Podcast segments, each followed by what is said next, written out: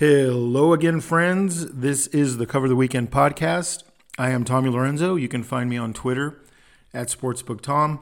Very fun sports betting weekend on tap as uh, the NFL playoff races are starting to heat up. Some interesting matchups in the NFL this week. Got a couple to share with you that uh, I'll be betting on. Also, college football, bowl games keep rolling along with all the monkey wrenches that are thrown in uh, betting on uh, these uh, college football bowl games.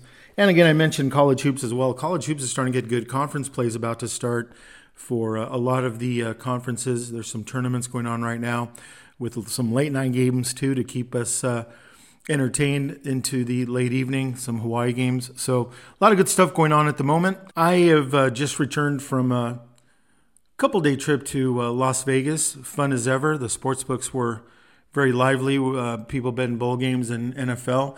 Got to see a couple of new sports books in town for those of you that have uh, interest in Vegas. The Fontainebleau, which is actually a short walk from the Westgate Superbook, so that was kind of interesting for me anyway. The uh, that nice sports book. It reminds me of a smaller size Bellagio sports book. The usual though with these new fancier sports books, a lot of reserved tables, uh, very little areas for uh, the common folk, I guess, uh, that just wants to uh, that just want to sit down and you know bet bet some money on a game and relax. A lot of uh, reserved areas, kind of loungy. Very nice though. Also, way off strip, the Durango Durango Station. Um, very nice place. If you're in Vegas and have a chance to to head out there, I would definitely uh, take some time to do so. Very nice casino, great food court there. When I say food court too, we're not talking about Sbarro and Panda Express. Nothing wrong with those, but you have very uh, elevated food choices there. So if you go check out uh, their sportsbook and um, take in some games, uh, you have some pretty good food options there. Sportsbook's pretty nice, uh, very nice screens, open, uh, pretty cool. I spend most of my time, as I usually do, over at the Westgate Superbook. Never disappoints. Uh, but a fun weekend in Vegas for sure. But enough about Vegas. We got to get to the picks here. We're going to start off on Saturday, 12:30 p.m. Pacific, Albertson Stadium, which is Boise State Stadium uh, in Boise, Idaho. Georgia State versus Utah State. Utah State minus two and a half. The total sitting at 59 and a half. This total opened up at 63 and came plunging down several points. It settled in at 59 and a half, hasn't moved much over the last couple days. 89% of the money has come in on the under. So I think you all know where I'm headed with this one. Uh, the line move looks like a reaction to Georgia State being without its leading rusher, uh, Marcus Carroll. He was good for 13 TDs, very good running back. Their best receiver is also out, and several starting offensive linemen are also going to be taking uh, this bowl game off for Georgia State. Not good for them, um, this offense, anyway, Georgia State's offense, but this is a Utah State defense that will be lining up against them on Saturday. Um, and this Utah State defense allowed over 40 points in their last five games, over the last five games of the regular season. That includes games versus Nevada and San Diego State, who aren't offensive juggernauts by any means. The total has clicked under 60 now. It's at 59 and a half, and I, as I mentioned, and that's that's a good spot for me getting under the 60. And uh, I'm going to go over in this game. I think, regardless of Georgia State missing some offensive, key offensive players, I think it's uh, they're still going to be fine against this Utah State defense. Um, so I, I, see this uh, game going over. Utah State's offense is also missing a few, but it's just this Utah State defense isn't very good.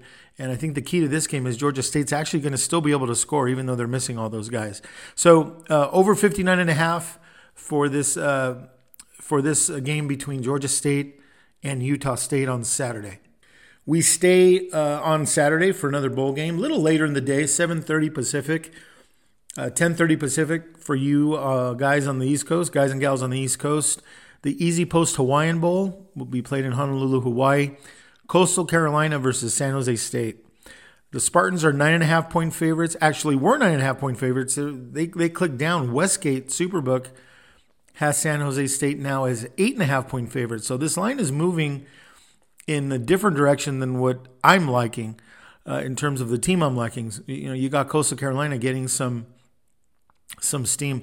Um, funny note on Coastal Carolina. I don't know if any of you saw it on on Twitter or other media outlets. Their head coach posed shirtless with the Coastal Carolina dance team there on Waikiki Beach or something, and a lot of people made a big stink about it. Um, I, I, thought, I mean, I don't know. I'll, I'll, you can you can see for yourself and give your opinion on it. Some people thought it was offensive. Uh, some people thought it was fine. He's just, you know, the head coach is there in Hawaii having a good time with the um, Coastal Carolina students. But anyway, um, I don't think that's going to make a difference in this game in terms of um, Coastal Carolina being focused, even though their coach is out maybe doing silly things in the eyes of some. But anyway, San Jose State uh, has already made this trip to Hawaii this season. They took care of the of Hawaii U of H, uh, thirty-five to nothing. So there's some familiar familiarity at least um, that San Jose State has with the tropical surroundings and making the trip to Hawaii this year. Coastal Carolina, as you know, coming from the East Coast, it's a pretty long trip um, and a, a, big time difference in terms of you know six hour difference on your internal clock. Um, don't know if that'll make a lot of difference. I, am just seeing more um, upside here to San Jose State. Their quarterback Cordeiro's from Hawaii, and uh, he was a backup actually to uh, Tuia Vaiagaloa. I'm sorry, I never pronounced Tua's name right in high school there in Hawaii until his senior year where he took over. So he gets to play at home again, and I think he'll be plenty motivated um, to play well in this bowl game. Speaking of quarterbacks, Coastal Carolina starting QB Grayson McCall. He's a three-time Sun Belt um, All-Conference player. Uh, went to the transfer portal. Um, it was questionable if he's going to play in this game up to about seven to ten days ago, but he is in the transfer portal, and they'll be going. The Chanticleers anyway will be going with redshirt freshman Ethan Vasko. He got a few starts for Coastal this season, so he has been in some games. Uh, but he's certainly not as good as the aforementioned uh, McCall. Um, he's going to be going to North Carolina State. That's where he's transferring to. Uh, San Jose State has something to prove, I think, in this game. Uh, they were snubbed by the computer and left out of the Mountain West Conference Championship that Boise State won over UNLV pretty easily. Um, Mountain West has been a little shaky in bowl games this year, but I expect a strong performance and a cover from the Spartans on Saturday night. Um, like I mentioned, Westgate is down to eight and a half. There's a lot of nines out there as well. I think South Point and Stations Casinos in Vegas click down to nine. But we'll go with the eight and a half number. That's the one that's out there. It's the best number out there, and we'll go with that with San Jose State minus eight and a half in Hawaii on Saturday.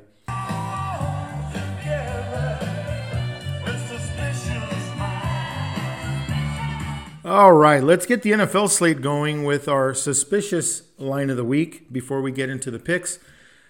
Why not start out with suspicious lines? Yes, when the point spread looks fishy, it usually is. And this week, I'm looking at you, Seattle Seahawks. Yes, the Seahawks, who had two losses to the 49ers and a narrow loss at Dallas over their prior three games before the upset on Monday Night Football uh, over the Eagles. Now, uh, they're in the playoff hunt with full motivation and momentum as they head to Nashville and uh, hope to take care of business versus a Tennessee team that is pretty much out of playoff contention. I think they're they're mathematically eliminated. Um, and uh, they have a hurt starting quarterback and QB Will Levis, who uh, you know is inconsistent, but you know if he's in there, you've you've got a puncher's chance just because of his arm and the the home run uh, passes that he uh, he can make sometimes. Ryan Tannehill may play in this game. It's it's a big unknown with Tennessee. Derrick Henry underperforming, uh, hasn't been running the ball very well at all behind that offensive line. And all that that I just mentioned, the public is thinking the exact same thing. 87% of the point spread money is coming in on Seattle here. Uh, Seahawks to win straight up is at minus 162. And this money line is getting 92% of the public money. So be careful in this game uh, if you intend to take the Seahawks. Yes, they are the better team, and they look better here on paper. But this is this is a tad suspicious in my book. So be be careful with with that number on the Seahawks, uh, especially if you're going money line. Ninety two percent of the money is on the money line here, so there's probably some money line parlays tied in to the Seahawks that Vegas is just waiting to uh, blow up if they lose. So be careful with that one. All right. Going on to the selections now. Big game on Monday, Christmas night, 5:15 Pacific time uh, from Santa Clara. 49ers will be hosting the Baltimore Ravens. The Niners are five and a half point favorites. It's settled in at five and a half, so it's n- not near a, a key number Um, I don't think it'll get to a key number. It was at five, five and a half. I don't think this will get to six. Over the last uh, three games, the 49ers defense is 24th in yards per play allowed. Uh, that's in the entire NFL. That's a little bit of a cause uh, for concern, in my opinion. Um, you know, make no mistake, the Niners defense is strong, great offense as well, but there's some chinks in the armors, armor to that defense, which I think they'll fix. But I don't know if the fix is receiving um, a Ravens team that can uh, turn it on offensively, especially on the road. They've done they've done a pretty decent job on the road. Uh, the Ravens have.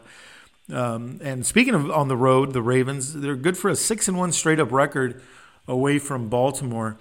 Now, giving up 30 points to the Rams two weeks back, I think was a wake up call for the Ravens defense, and we saw how disruptive they can be. Um, you know, last week against Jacksonville, they showed they bounced back pretty well, fixed some problems um, there against Jacksonville, and their defense played uh, about as good as they could uh, against the uh, Jags. Granted, uh, the 49ers are not the Jaguars.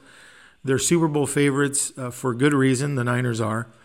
This is the best defense that Brock Purdy and the, the Niners um, has have seen in many weeks, and they'll also have to deal with the most mobile quarterback they've seen all year. Uh, this game should be close, and the public is loading up on the 49ers here. I'll gladly take the five and a half with the battle tested Ravens. Lamar Jackson can make some silly mistakes sometimes.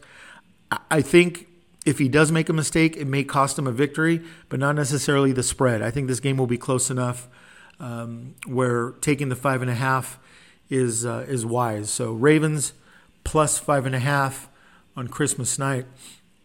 Another game I'm looking at uh, in the NFL, which will also be a, a podcast play, is the Houston Texans plus three. There's some two and a halfs out there, but there's enough threes. We'll take Texans plus three. No CJ Stroud. He's likely out again with his concussion.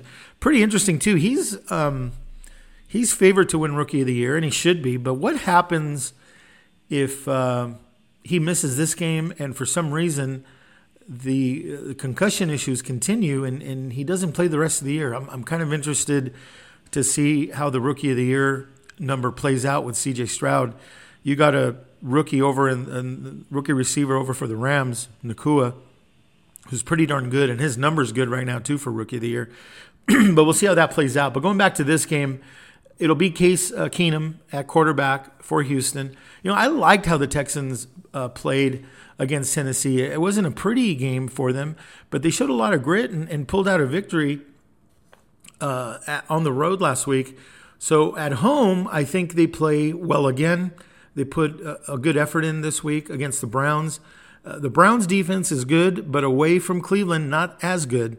So I think Houston will be able to do enough here to keep this game close and, and cover this game, maybe win outright. I don't know. The Joe Flacco hype is understandable, but you know, with the NFL, it, it takes a few weeks for the adjustments to be made, and Houston's well coached, so I think they'll be ready for whatever Joe Flacco's got. I, I like Houston here. Uh, plus three uh, Texans. All right, college hoops. As I've mentioned prior in the podcast, I'll try my best to take a look at a national game or a, you know a big televised game when I'm trying to cover the weekend here before lines are out. Uh, but it is Friday, so there's a Friday game I'll discuss. You can of course find college hoops, hoops plays that I post on Twitter almost on a daily basis, like I mentioned before, the, you know several times a week. Right now, nice little 4 0 run on Twitter. Had over on the UMass game last night. A few other winners during the week. So nice little four game run. We'll see if uh, we can uh, keep it up. Um, like the messages on Twitter as well. A lot of people with the feedback that they were on the plays, and that's a good thing. I always love to see that, and I love the feedback too. And if we're making you money, if I'm making you money, all the better. Remember, it's us versus the sports book, not us against each other. all right, Friday, excuse me, 6 p.m. Pacific, Fox Sports 1 TV game, Friday night. Number 13 Illinois visits Missouri. Uh, the uh, Illini is currently pinned as a six and a half point favorite. Uh, I think Illinois is a little fugazi here. I, I, a lot of people like them. I'm still on the fence as to how good they are. They are ranked 13. They are a good team, but are they a top 15 team, top 20 team? Time will tell. I think this will be a good test for them. Illinois have only had two true road games all season. And all, although this is considered a neutral court, this game is in Missouri. Um, just under three hours from Illinois, from Champaign, where, where Illinois' campus is uh, campuses. So they may get some fans for this game. I don't know, but it's more of a home game for Missouri, of course. Uh, the Illinois offense can go, but they turn the ball over a bit too much for my taste. I think they get sloppy sometimes. Their offense can crank, but I, have seen instances where um, they get a little sloppy with the ball, a little turnover prone. And I'm never enamored with uh, favorites uh, on the road. Technically, here I still say they're on the road that don't protect the ball in college hoops. I think it's important to have good guard play and not turn the ball over, especially when you're playing away from home, especially when you're laying over six points. And we have that situation here. What I like about Missouri too is they can shoot free throws, which you know when it comes down to covering the point spread is critical. Um, they're one of the best free throw shooting teams in the nation. On the flip side of that, Illinois does not foul much, but I think some of that maybe has to do with the fact that they haven't played on the road a lot, maybe some home cooking with the refs with Illinois with all their home games.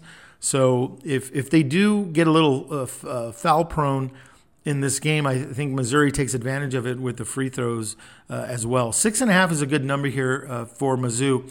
I'll take Missouri plus six and a half, 6 p.m. Friday night That'll be on Fox Sports 1. I took a look at the Saturday card. It's an abbreviated card for college basketball on Saturday.